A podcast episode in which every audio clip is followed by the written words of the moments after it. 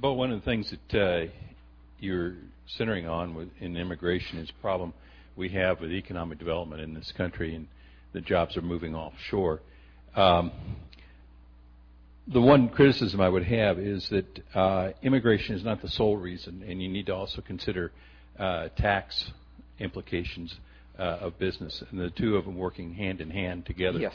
Uh, and we need to be sure that we we look at the overall because taxation and the taxation rules, especially for corporations, if you've ever had to fill out a corporate tax form versus the 1040, you know what a pain in the rear end that form is, even more so than the 1040.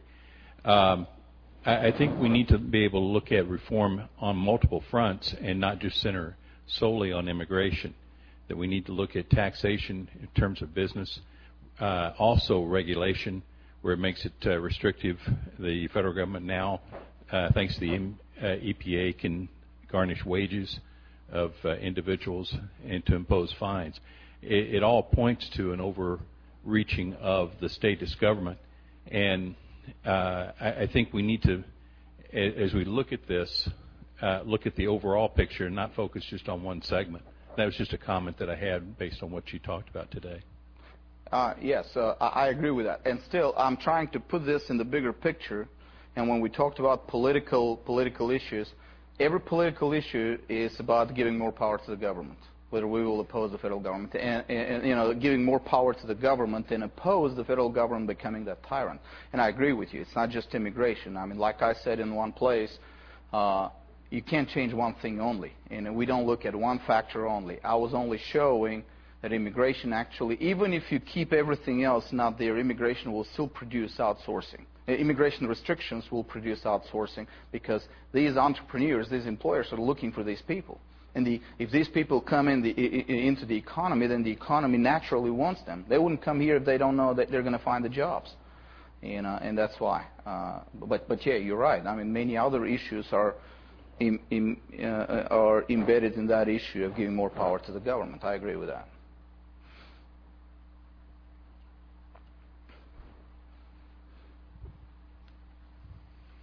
Your comment was that a lot of immigrants come to find jobs, but with the current socialism that we have in the government now, there are a lot of options for coming to the United States that don't include work, including welfare, WIC, free medical care, things like that. For a $1,300 ticket, anyone from Africa can arrive in America and get free AIDS treatment for the rest of their life. There are other factors involved now because of the socialistic tendencies of the government again, again, what we're missing here is, is one very important thing. Okay. Restricting immigration so that these people don't, don't get access to that money, okay, it's not going to decrease the waste. Remember, that money went, before that money went there to those immigrants, it was voted by Congress, and Congress normally does not make any account for where that money goes. Okay. So when they vote in Congress the spending, they're not thinking about these immigrants. Okay. So the next thing you got to remember, if even if you stop all immigrants from coming, or even if you're able to perfectly screen those immigrants from coming, this is not going to decrease the waste. You're still going to be taxed at the same level, and Congress will still increase the, the, the, the debt burden of the, of the U.S. government. So you got to think about this. So this is something that they show you these immigrants as the reason, but the real reason, the real border crisis is not on the, on the, on the border between Texas and Mexico. It's on the border between Virginia and Maryland. That's the real border crisis. So when you say these immigrants are doing that, you're actually saying, you're actually complaining not about more expenses on the taxpayer, you're complaining about how the money that has already been stolen from the taxpayer, why does it go to these people and doesn't go to some other greedy, our own American homeborn bureaucrat or, or welfare recipient? This is what you're complaining about. No, I'm not complaining. What I'm stating is there are other pe- reasons for people to come here other than to yeah. work because of the social system we have I now that no my... one fails. Yeah. So I, I just met an immigrant just recently, and, and, and I do evangelism with these immigrants and, and feed them as well. But I will tell you, I met an immigrant just recently who was a big American success story. Yeah. But he had 27 operations on the United States government, on the taxpayers. His mother was, a, was on welfare his whole life. He was on welfare. And I this, shaved- this is a success story from 14 years ago that came here I, from I just Honduras. shaved, I just shaved an immigrant this morning that didn't take a, a one, one, one penny of American welfare. So, You- You're not addressing my, my thing. okay, my question let me, is, let my me question finish, is, let me finish. I was are- about to address your thing. But my question is, there is another draw besides work. People coming to work, we agree with. Okay. You, you, we don't have any difference there. The difference is we have a social system that's set up to create a subculture of people who live off of the government, and other people from all around the world will access it as certainly better than any life that they that they have where they're coming from. Okay, is that the problem with immigration or is that a problem with the social system? Okay, so why are we talking about it in a, in a, in a study about immigration? No, it's It- not it- both. Because it automatically goes up the more people. All right, let me, let me continue this. Let me continue this. Okay. Now, let me ask you this.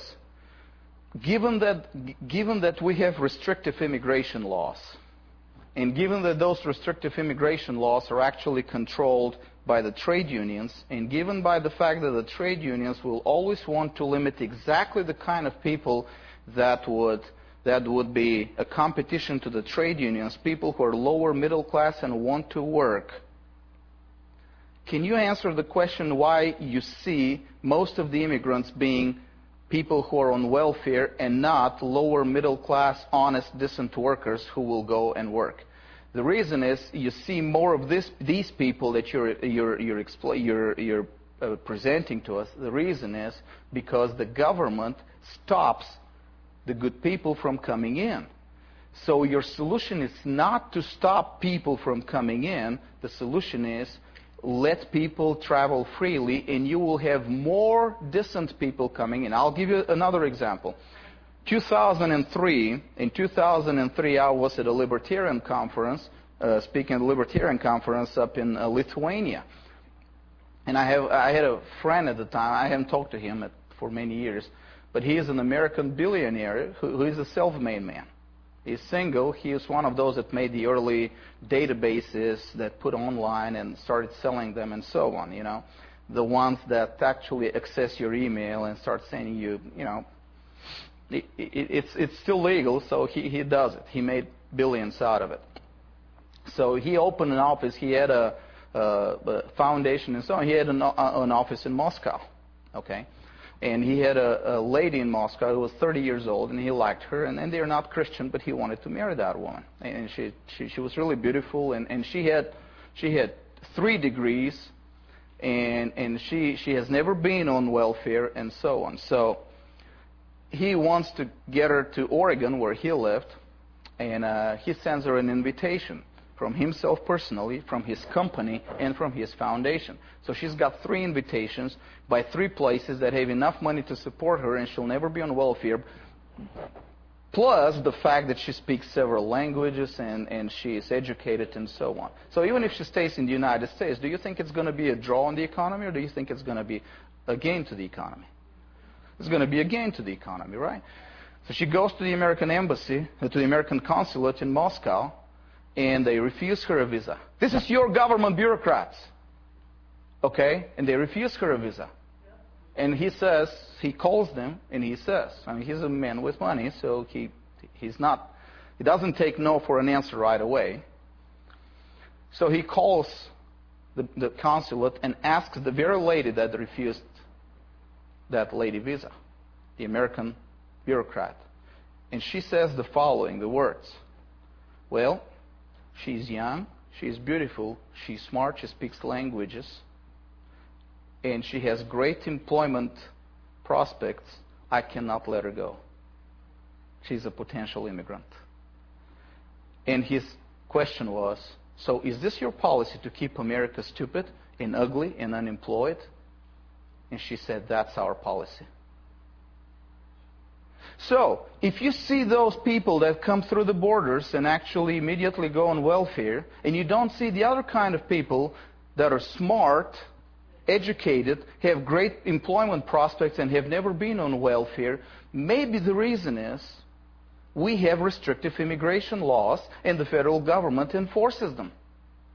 You will always have that kind of people crossing the borders. You will always have that kind of people going everywhere, whether Mexicans or Americans. You will always have, I mean, you go to, you go to places like Iowa or Michigan and you don't have too many Mexicans there, but you have local white people, Anglos, that are on welfare exactly the same way as the Mexicans. Born and raised here in the United States, 10 generation American, and is still on welfare. I mean, you have people here in the States about it, but the problem is, when you have restrictive immigration laws, you will only get what the federal bureaucrats want you to get, and you will not get the decent people that may help you turn the things around. This is what, this is the way, this is, this is reality. So this is why you don't have these kind of people. Yes. Uh, yes, uh, on, the note of, of uh, border security, um, you know, uh, I, think what we have to do is do something that's right. And uh, I, I compare it to my little boy taking him fishing, and it's uh, I read this in a book once. Imagine it's, it's not fishing season yet, but we're getting ready, and it starts in three hours. Three hours we can legally catch fish. And my boy throws his rod out and he casts, and he pulls the biggest bass we've ever seen. And I go, hey, son, that's a beautiful fish, right? And he's like, yes. You ready to put it back in the water? And the point of that story is sometimes you have to do what's right and what's wrong. And I think where Carl was going is the fact that obviously we have a we do have border security issues in, in Brownsville. There's a couple of ranchers who have uh, found uh, documents that that show that uh, it's not just people from South America and Central America coming into the to the country. There, there's folks who are coming in from Middle Eastern countries. Uh, uh, so there, there's some security risk. But obviously, the system is broken uh, completely. It's our welfare state. I have to agree with, with you, Bo, Oh, okay. Bo uh, that that we just can't uh, do We're, uh, we're, we're, thinking, we're thinking the wrong way here. We're thinking about, we're talking about criminals here, people that are proven criminals because they, let's say they're terrorists. We're thinking, and then we confuse this with the issue of immigration. But let me, let me tell you why we have those criminals. Because if the government was a biblical type of government, it would focus on the criminals, you know, and try to identify the criminals which, which which is way less money and less resources than stopping whole masses of people because among them you may have a few criminals. Okay. Why is, uh, and I like to give this example. Why is the Israeli airline, El Al, the most secure airline in the world? Do they have all the all the TSA regulations and you know getting all the people through that and, and multiple? No, they actually have a very small force of workers. But what they do is they focus on people that people they, they know are risk risk people. They do not try to control masses of people because that will mean a lot of resources. But America is wasting a lot of resources controlling massing, masses of people when actually the government is supposed to focus on the criminals. And that's biblical because biblically, if you know somebody is a criminal, he's a criminal. And this is not an immigration issue, it is a crime issue. But a crime issue is not. We, we have fused the two and we have created, we have uh, taken the criminal and we have attached the image of the criminal on the image of the immigrant and we look at the immigrant and we say he's a criminal now and this is illegal, this is, uh, this is wicked and this is not biblical and this is not constitutional and it has nothing to do with the original American uh, spirit. Um, Oh, I just wanted to add in a couple of pieces of information, and you can process them however you'd like. But part of my job is to hunt for resources, and so there's two things uh, about this uh, uh, welfare that I wanted to say. Um, first, it's not as easy as it used to be to uh, apply for public assistance, welfare, wh- whatever you call it you have to offer up several pieces of information now. It's not like it used to be. You have to give them everything from bank statements, and some states have even um, approved drug testing. And um, so it's not as easy. You know, they can't just come across the border and run to the nearest Health and Human Services office. That's not how it works. Um, some of them may somehow you know, get away with it and the laws have to change then. Um, the second piece of information that I want to share is that a lot of people pay taxes and they pay taxes through the use of um, ITIN numbers that they apply through through the Internal Revenue Service. So um, in my past jobs, when I was helping uh, people fill out immigration forms, um, they would have to pay fines, but they also paid their taxes, and they would supply me with years of taxes that they've been paying out. And they do it by uh, keeping manual logs of everything they earned, and they were able to add, subtract, multiply on their own to find out how much taxes they had to pay for that year.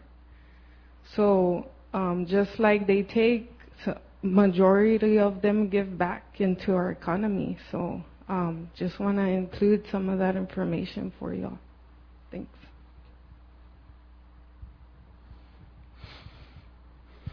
Uh, yeah. I'm not against, uh, uh, on your view on immigration, I'm not against an illegal immigrant, what do you want to call them, coming to this country. Now, if I see someone saying, like, I know a good example, I ask them, um, what are you doing? Well, I'm working. Do you give any, any, does the government help you out any kind of way? Like, no, nobody helps me out. Oh, so you're like a man. You're responsible. You take care of you and your family. You're a man. You're responsible, grown adult. I, man, man, I love you. I support you. If they come looking for you, I'll even hide you. Because you know what? You're coming here on your, because you really want, in Spanish, le echas ganas.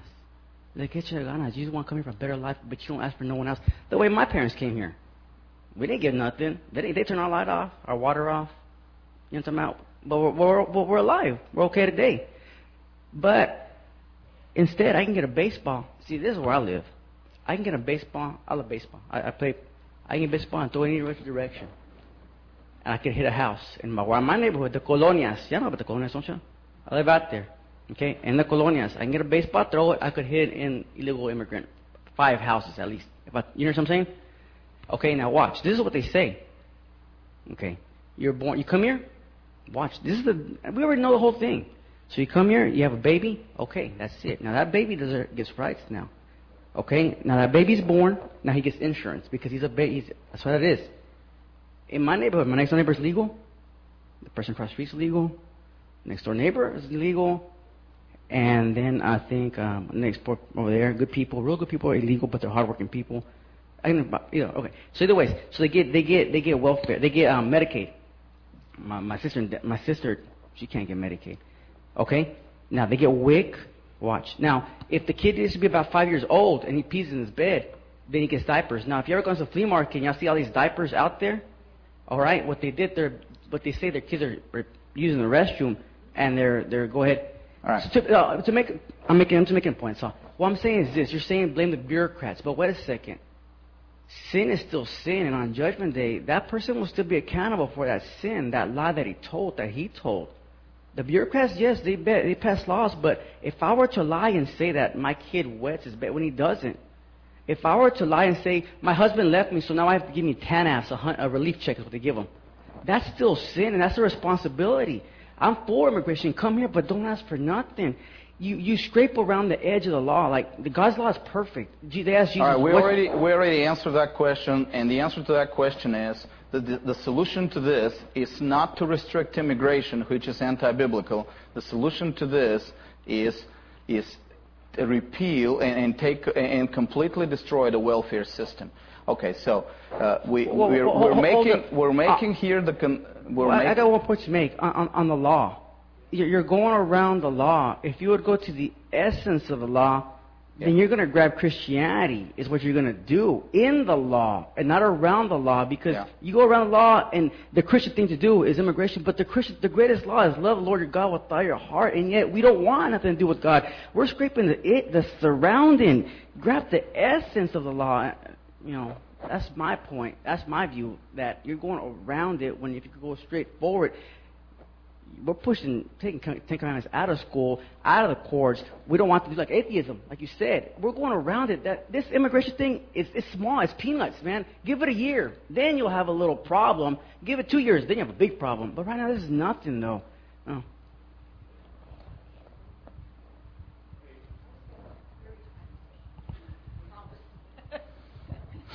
I understand. I understand our problem. Our problem, uh, and that we need to change the law what I'm asking you, to be a part of the solution, what do you suggest we do? Do we contact the bureaucrats, or what do we do?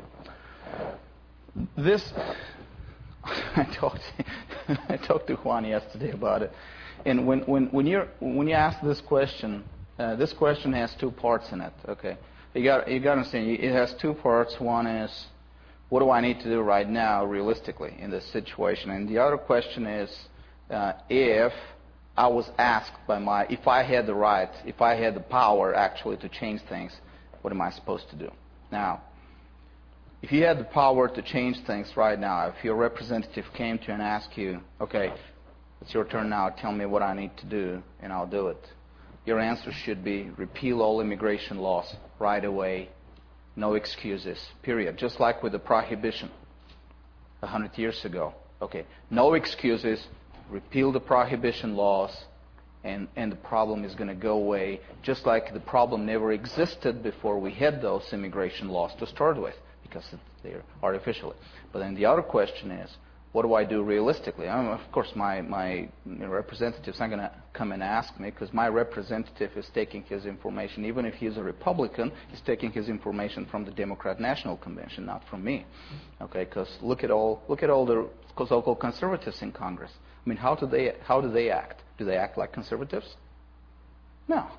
Okay, so what you need to do is you need to start educating yourself about this because so far it's been 20 years of self-conscious political liberal propaganda on conservatives to make them change their minds. Remember, in the 1980s, it was the conservatives that said, it was Reagan who said, doors, and the doors are open to everyone with the heart and the will to get here.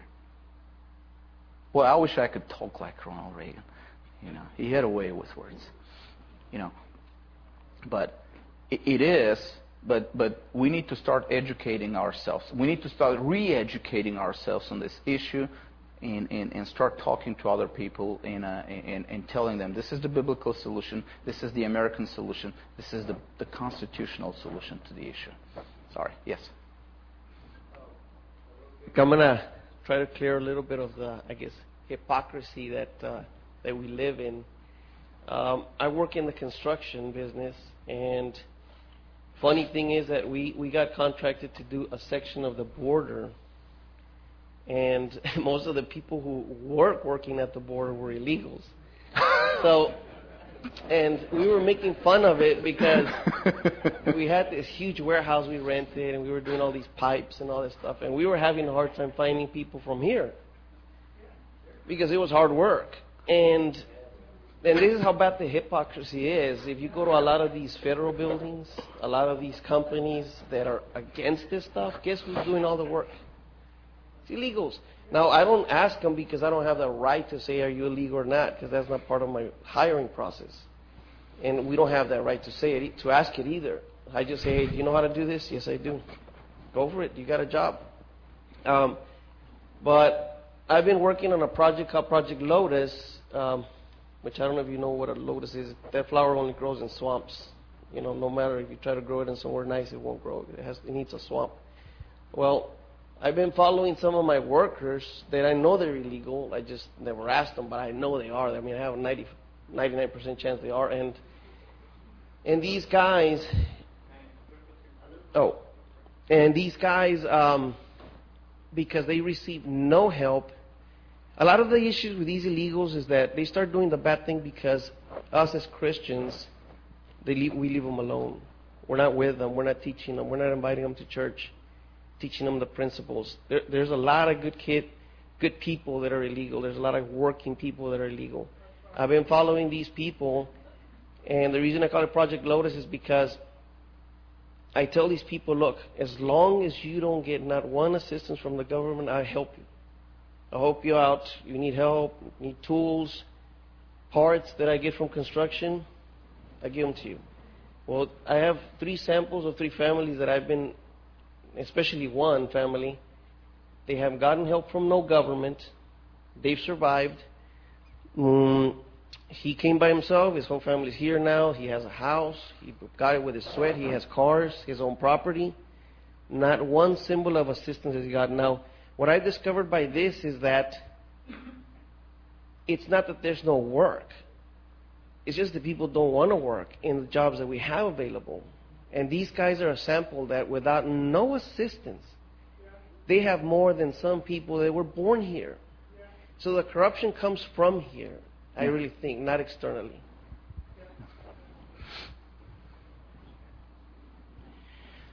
Okay. Um, do you think that the that the problem is one of because, because these those people? I'm being facetious here. Have a different color skin. They speak a different language.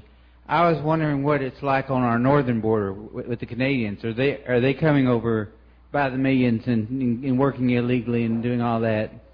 It used to And we just ignore it because they look just like us. It used to be. Let me let me tell you the situation. I had a I had a question some time ago by somebody who said, "Well, these people come here, they don't speak our language, and they create their own pocket communities." And remember, I told you about Pat McCarran, the senator that uh, advocated for this fascist law that was an admirer of Franco and wanted foreign aid. And this is the origin of our immigration laws, by the way. Every time, keep this in mind. Our immigration laws were racist, fascist, and then socialist, and we're still in the socialist stage of our immigration laws. Okay. so anytime you, you come up with arguments uh, for keeping the immigration laws today, you're either a racist or a fascist or a socialist, even if you don't realize it. Okay. But he was speaking about he was speaking about the Dutch people. Now, if you go back, because he didn't like the Dutch people for some reason, you know, when you go back to the time of the of the war between the states in 1861 to 1864, 1865, you will see an interesting thing that some of the northern commanders were complaining because their troops didn't speak English.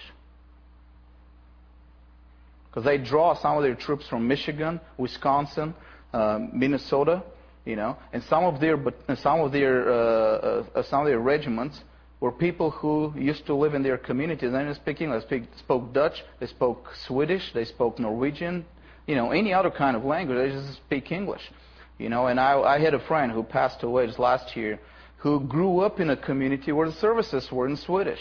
He was Swedish, and his wife grew grew up in a community where services were in Norwegian. And it was just just you know uh, 40 years ago.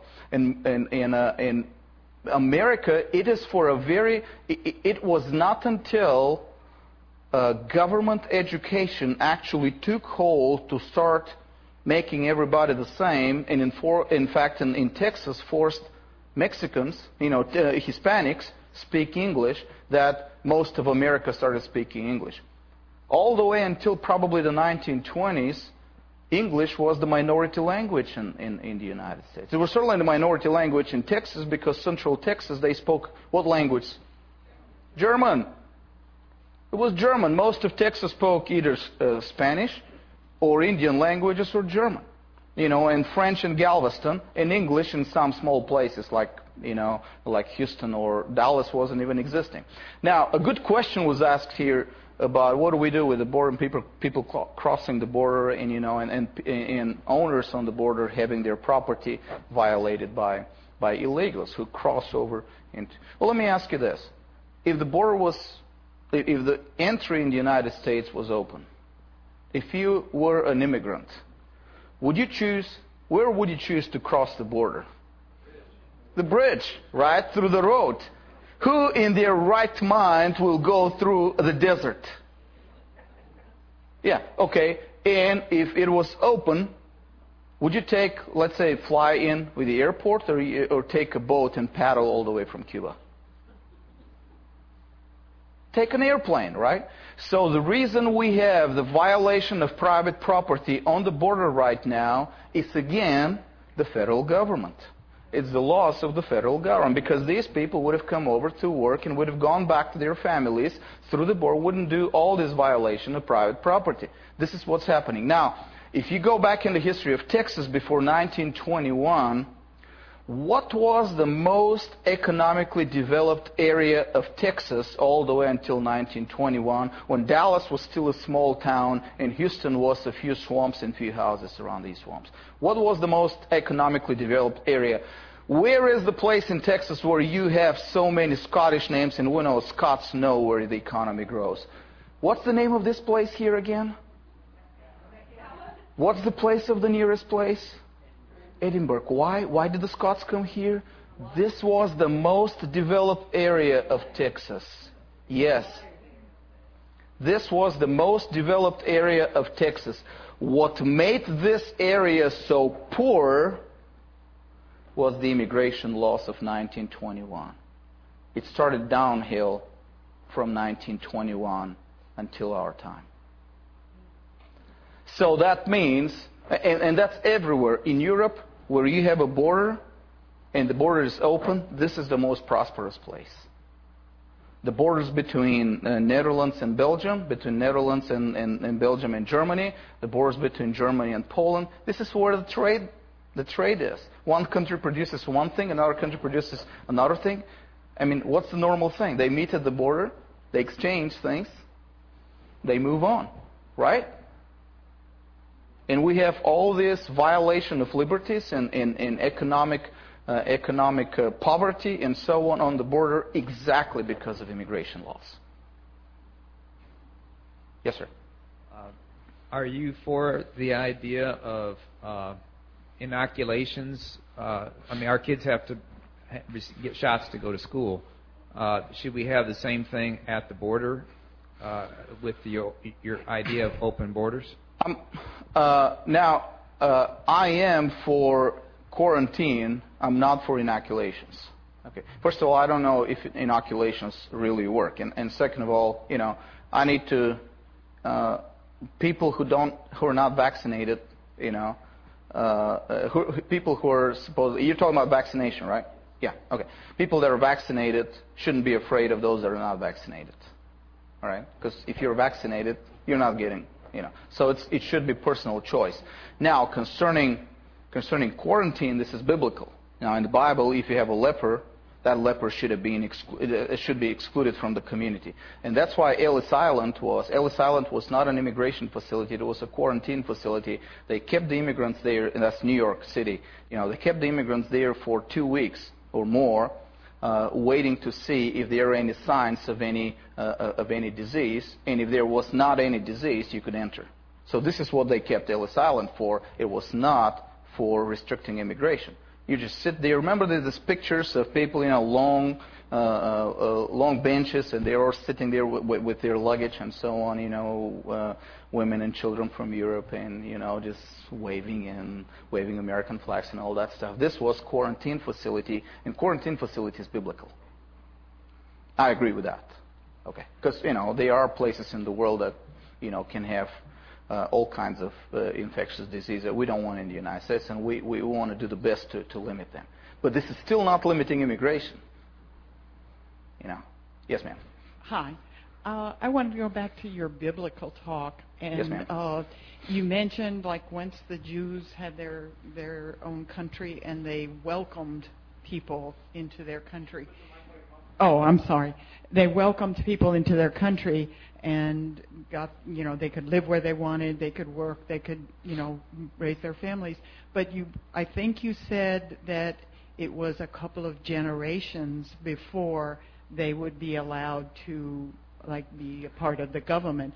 Is that am I correct in yes, what you yes, said? Ma'am. Absolutely. Yes. And that I mean I I relate that to my I own a business or I owned a business and if I bring someone into my business that is new, I need to train them and I need to teach them about what they need to do and how how to uh, you know sell to the customer and I'm not going to put them in charge immediately. I am going to see, you know, and then then bring them exactly. into management or whatever.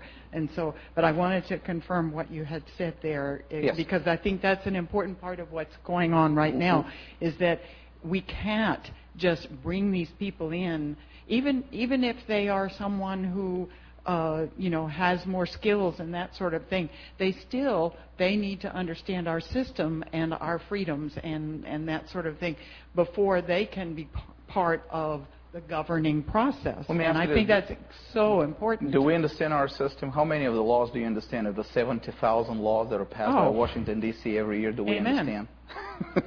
so, yeah. I agree with that. And like I said several times, you know, open borders, limited political franchise. Open borders, limited political franchise. See, for most people in the world, voting means nothing. Because they come from countries where voting means nothing. Yeah. I mean, anybody, anybody who's been in Mexico or, or, or Europe, hey, go to Britain, you know, you can't get more civilized than them, and even their voting means nothing.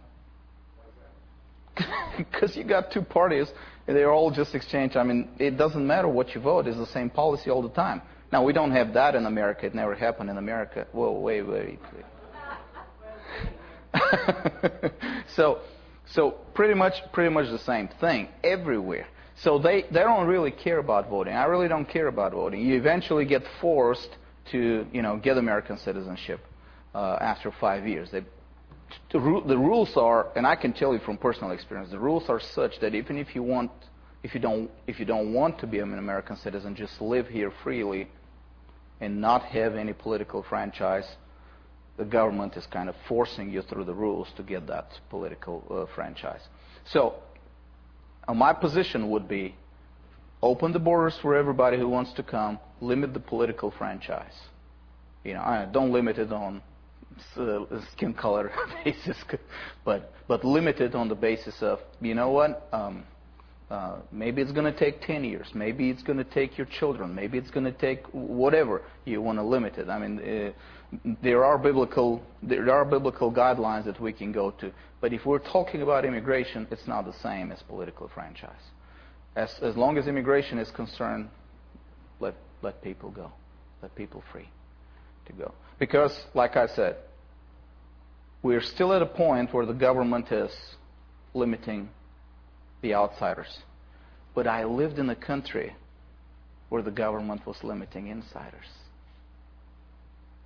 And it might not be far for us here. So this is the point. Yes, sir.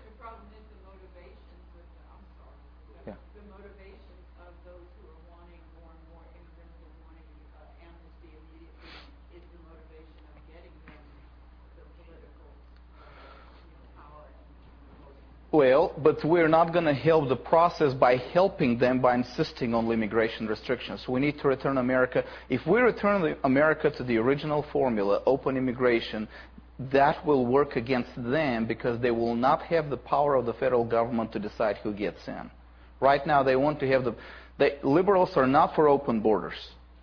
Liberals are for closed borders and then amnesty so that they have double control over it. They impose the laws, and then they're the grace givers. Our answer should be no. Neither, neither the laws nor the grace. Everything should be in the hands of God. Let people free and take that area out of the prerogatives of the federal government. Yes, ma'am. As somebody who's been at the epicenter of working with the the influx of the children and the families, working at Sacred Heart Church in McAllen, I'm wondering, from your perspective, what indeed is our role, our responsibility as Christians as we, as we watch the hundreds of people passing through the doors there at Sacred Heart and, and, the, and the appeals to us for our generosity and love. And yet these are hundreds and thousands of people coming forward to impact on our local economy as well as on our country. And what is our job, our responsibility as Christians? Our biblical responsibility as Christians is to show, first of all, to, first of all, to support liberty and justice for all, no matter who they are, and second, to show mercy to those that are wicked and demand justice for those that are criminals. If you have somebody who is a criminal, you cannot define a criminal on the basis of their belonging to a group, whether it's immigrant group or a skin color group or any kind of thing, or national group and so on. You've got to take the person. If the person is a criminal, if you can prove that this guy is a criminal, then he's a criminal. Turn him over to the authorities. But if this guy, his only crime is that he broke a law that shouldn't be there in the first place, no, he is not a criminal you should help that guy as a Christian and use that to preach the gospel to him.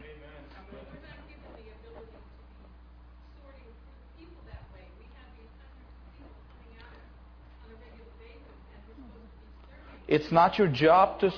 It's it's not it.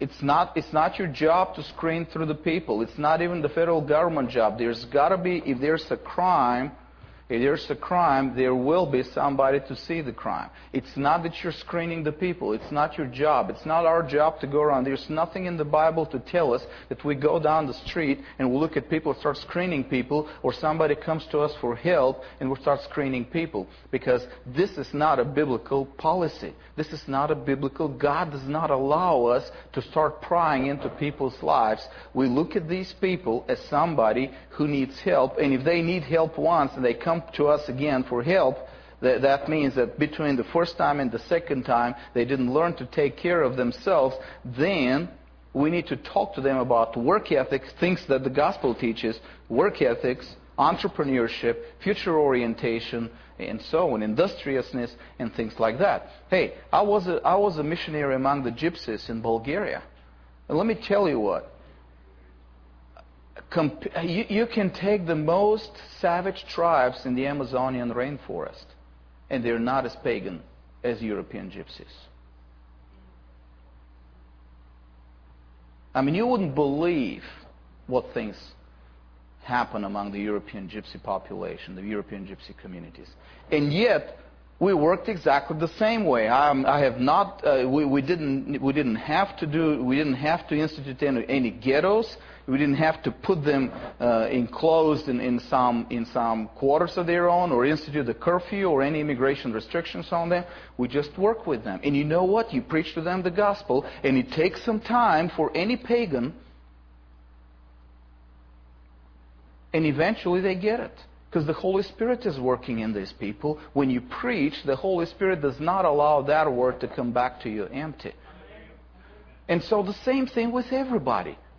If they're a criminal, that's a different thing. You take an individual guy, you know, you know he's a criminal, but you don't screen the person. You don't go to the person and see, oh, because he's an immigrant, there must be something, I must start screening the guy. No, you don't do that. We're, we're Christians. We cannot read minds.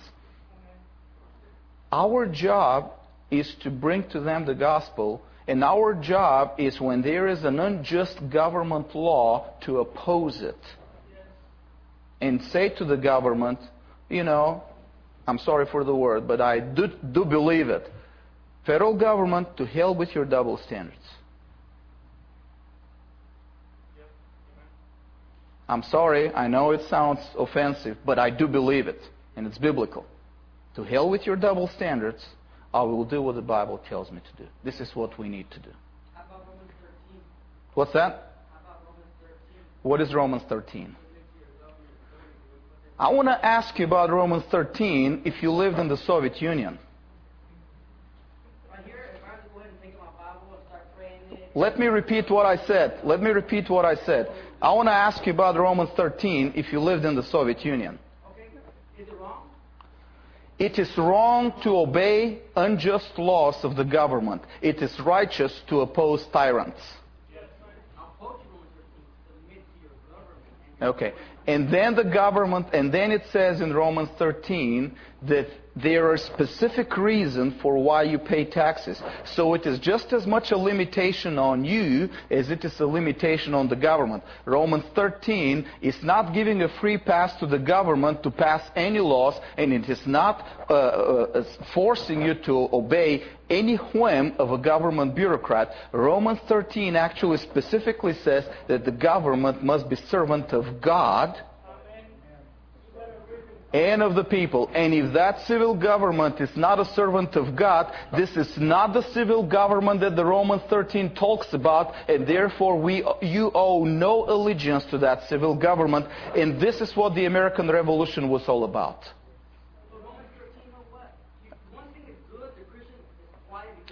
You didn't hear me, my friend. You didn't hear what I said.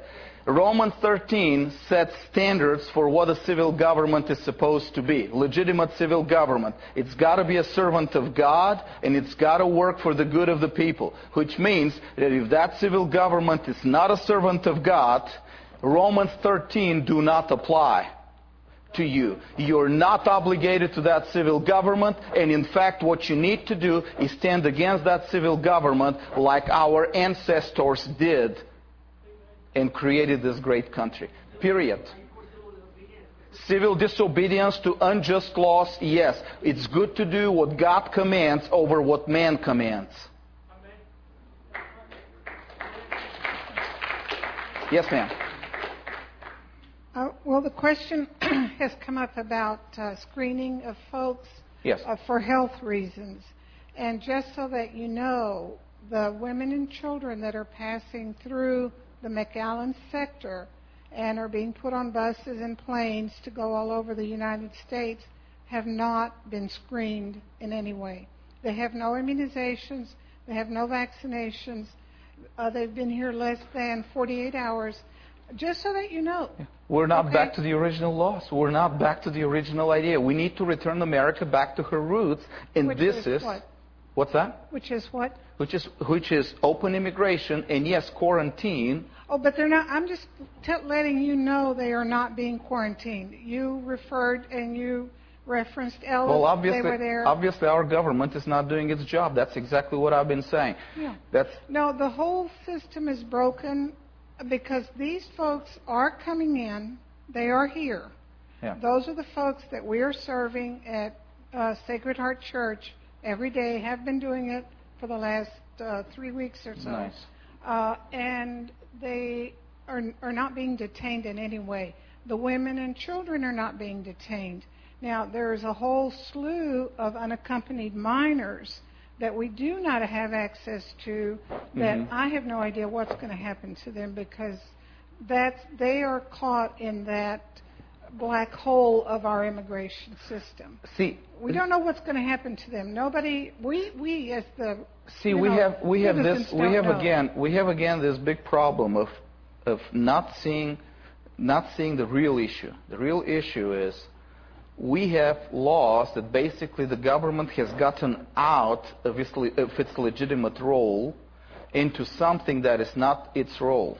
Okay, and then we're looking just at the trees and we don't see the the, the wood, the the forest you know, and we don't see the forest. And yes, of course, the civil government is not going to do its job. And the reason is it has self-consciously refused to do its jobs and have adopted other. Uh, uh, other prerogatives that do not belong to it. Yes, the civil government does not care about quarantine now. Why? Because every political issue is what about? Control, Control. political Money. control. Money. So all they Yeah. care is because quarantine does not give the government more political control, and that's the reason you don't have quarantine. But you know what? We have argued for more power to the federal government on this issue, and it's our fault. If we say, let's return to the, to the biblical idea, then quarantine will be there, and these people will stay there for two weeks, and then will enter just like it was for so many years in America before 1921. But that whole system is broken because these folks are Yeah. are going all over the country. Now we No, no, no. The system is broken because we have allowed the federal government to yeah, control no, the borders. The the fact that these folks are No, going no, no, all no, over no, the no, no. You don't. You don't understand what I'm saying. What I'm saying is the system is broken be- because we have allowed the federal government to control the borders. And not because these folks are going anywhere. It's No. not in these folks. The system is broken because the federal government is allowed to control the borders. This is Yes. where you need to start. This is why the system is broken. Okay, so we'll control the borders, and we need to quarantine these folks here. Yeah. Okay. This is well, this is I the wish only that thing we you need could. to. If it was up to me, none of these folks would have gotten past Falfurrias. If it was up to me, that's where the Why not? Because we could quarantine them here. We can't quarantine them in Baltimore or Delaware or Well, California okay. or wherever they've gone. We Okay, but, but as soon as you there. quarantine them, yeah, No, as soon no, as you no, quarantine, they would have been taken care of here properly and Okay. completely, and received the adequate health care and screening that they needed to have before we just turned them loose. okay. Now, we also keep alluding and kind of skirting around the issue of the criminal element. If you talk to any of the Customs and Border Control people, the police, um, you know, the law enforcement people in the in this sector, they will their primary concern, and they're aware of the women and children. They see them every day, but their primary concern is what is driving this sudden uh, exodus and migration of people. And their concern is that it is the criminal element in their country of origin that is driving this migration of people here. So what do we do about that? And, and you mentioned, you know, that biblically uh, that there is scripture that addresses what do we do with the criminal element. That would be a discussion that I would like to have. Is like, okay, uh, if the criminal element is driving this migration, and it's not economic, it's not social, it's not political, it's mm-hmm. criminal. Mm-hmm. What do we do about that, and how do we protect okay. ourselves against that, or do we protect okay, ourselves we, against what we that? Do, what we do about that is probably start wa- stop wasting money on controlling immigration and, and redirect that money to controlling criminals.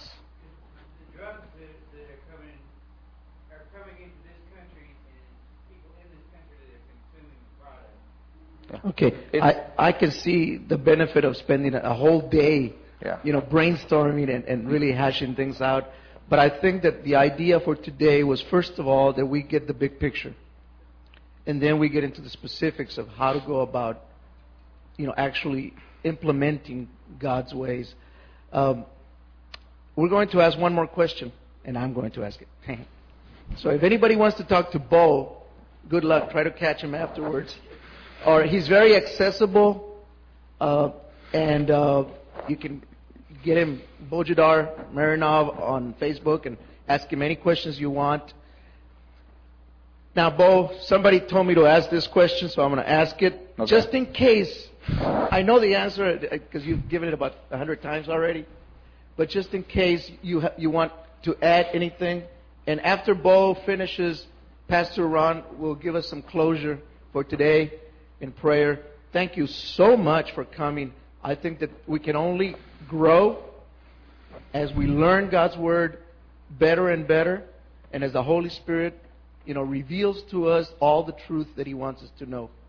So my question is this, and the lady uh, here just began to allude to it.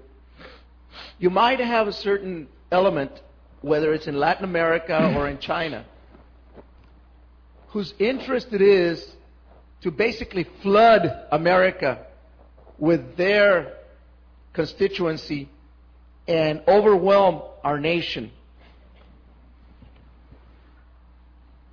Take over. What do you do? Yeah, the question, actually, the, the original question I think was what if the Chinese government decides to I want, I want a specific number. The Chinese government want, want, want to import, yeah, 40, 40 million people here, you know, and in order to change the political constituency of the United States, you know. What's that? Al Qaeda doesn't have 40 million people. Al Qaeda is like what a thousand people around the world, so they don't have a million people.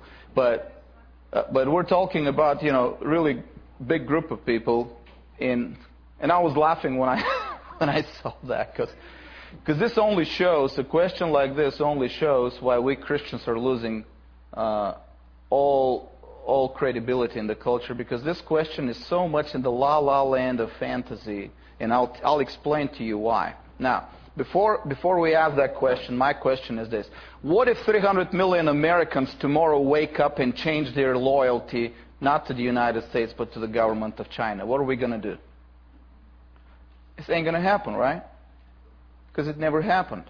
Why? Because things don't change that quick. Because we don't live in a world where God allows such changes like this at the snap of a finger.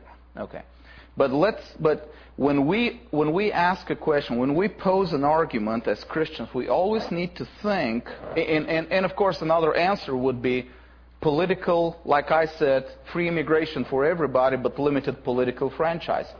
So if we really adopted the biblical principles, then these people wouldn't have any political franchise. So if the, even if the Chinese government would ship 40 million people here, eh, it, we have open borders, they ship 40 million people here, these people are not going to be able to vote. You know. But we have another problem that when we go to the Bible, Jesus said every time you do something, like a wise man when he builds a tower, we, he counts the costs.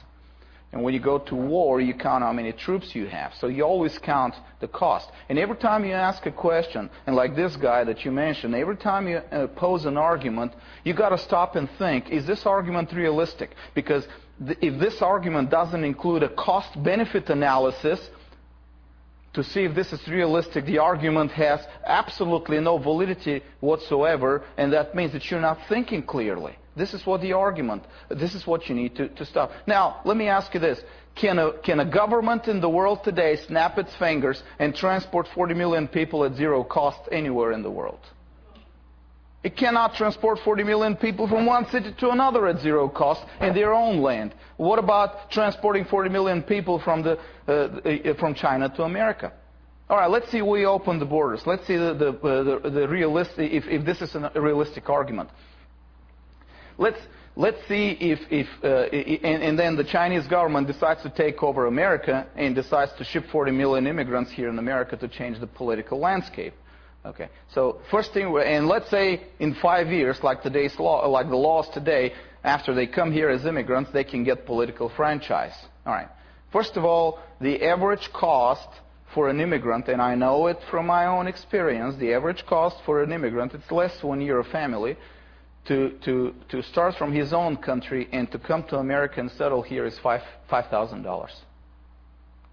And that's the lowest average cost. So 40 million people times $5,000 is how much? $200 billion. So the Chinese government, in order to do that, it will be $200 billion less. Okay, well, $200 billion is not that much. Okay, you know, it's uh, not a big deal, you know, $200 billion. But then they have to stay in the United States and they have to survive for five years before they get American citizenship, right? Okay, so you think the Chinese government will have enough money to support them here at the, at the cost of uh, fifty thousand dollars a year? I mean, not fifty, like twenty thousand dollars a year for them to survive here. The Chinese government will have to reach into its deep pockets of four trillion dollars to make them live here for this time and be able to eventually to get American citizenship. So they have to train them to actually be able to work and survive in the United States. And you think education is at zero, zero cost? So that means they have to start 12 years prior, train specifically people in that they got to train them not to survive in China, but to survive in the United States, which means they, they need to train them English, American business, and all that stuff. Now, education in China, I checked last, uh, last night, education in China for a child from first grade to 12th grade, and 12th grade is not enough uh, many times, it costs uh, the government $20,000. Times 40 million people, 800 billion dollars. So you got 800 billion dollars plus 12 years plus 200 billion dollars to ship them over here. So now the Chinese government is 12 years back and $1 trillion back to have to be able to do that. It's a cost benefit analysis. Okay, let's continue. It's not the end of it. Now, they got to stay in the United States and they got to work in the United States and produce in order to survive here in the United States. And guess what? There's no such thing as producing without actually giving added value to the economy. So you're in the economy here and you produce, let's say, the, the, the lowest $50,000 a year, which means that one year, 40 billion Chinese will produce $2 trillion of added value to the American economy, and over the course of five years before they get American citizenship, it will be $10 trillion of added value to the American economy. And we got that for free because they educated them. Okay, so we got $10 trillion. Meanwhile, you think it's not for a co- uh, China doesn't have the car. Well, they don't have these workers now. These are active workers. And by the way, they got to be young because you cannot wait for them. It's, it's not going to be effective if you, if you send them like in their 60s. You know, they got to be young. And, and, you know, and, and then China is losing this $10 trillion. So now, oh, let's say their, their, their, uh, uh, uh, uh, Uh, uh, uh, productivity is lower. Let's say China is losing only $1 trillion. So now America is $10 trillion ahead. China is $2 trillion back and 12 years back. Uh, okay, this is not the end. Well, I think at this point we got to think we got to encourage the Chinese government to train 40 million people and send them here. We'll be better off, right? Well, let's, let's continue. I'm, not I'm, not, finished yet. I'm not finished yet. I'm not finished yet. The D-Day is there. All these Chinese get their American citizenship. They're on, the, on American soil, and they're going to vote. And we get to the quadrillion dollar question for every communist government. How do you control the individual people? How do you control how they vote? These are smart people who came to the United States. They know the difference between what's there and what's here, and they are now American citizens. They're outside of the reach of that oppressive government. Why would they want to vote to get returned back to that misery? That's the question. Now, I, uh, I can tell you, I don't know statistics about that, about this specific case, but I can tell you statistics that the Soviet secret services, the, the, the, their uh, intelligence services actually, had about their own spies who they would send to the West. And these are not just your average Chinese Joe on the street. These are high-level Soviet spies that, you know, they were specifically trained in their schools to come here and be spies in America. And the statistics are that after their first uh, mission, to the West, when they returned, three quarters of them were now unreliable because of the difference they saw. They couldn't send them again. And these were not people when they returned back, they would be living in, in, in misery and in you know, some small uh, uh, uh, apartments and so on. These were high level people. And yet they returned back and they can't use them. Three out of four they can't. What do you think is going to be the percentage for 40 million just average people? And how would the Chinese government, so after five years, $2 trillion back, $10 trillion more for the American economy, now the Chinese government got to pray to God that these 40 million people will actually vote the way their Chinese masters wanted. You see how ridiculous this argument is. Now, if we're, we're Christian guys, we're Christians, we, we cannot afford to come up with stupid arguments. We got to be the people who show an example of common sense to the world, not go around and think and talk like we can have a la la land where the government snaps its fingers at transports 40 million people at no cost. We can't do that. Okay? And that's why we gotta, we gotta, before we pose an argument, stop and think. Is this a realistic argument? Or is this an argument that is irrational and produced by irrational government propaganda. This is what we need to stop. I think if the Chinese government, we got to give the idea to the Chinese government, ship to us 40 million Chinese, educate them first so they can survive in the States, ship them to us, and in five years, let's see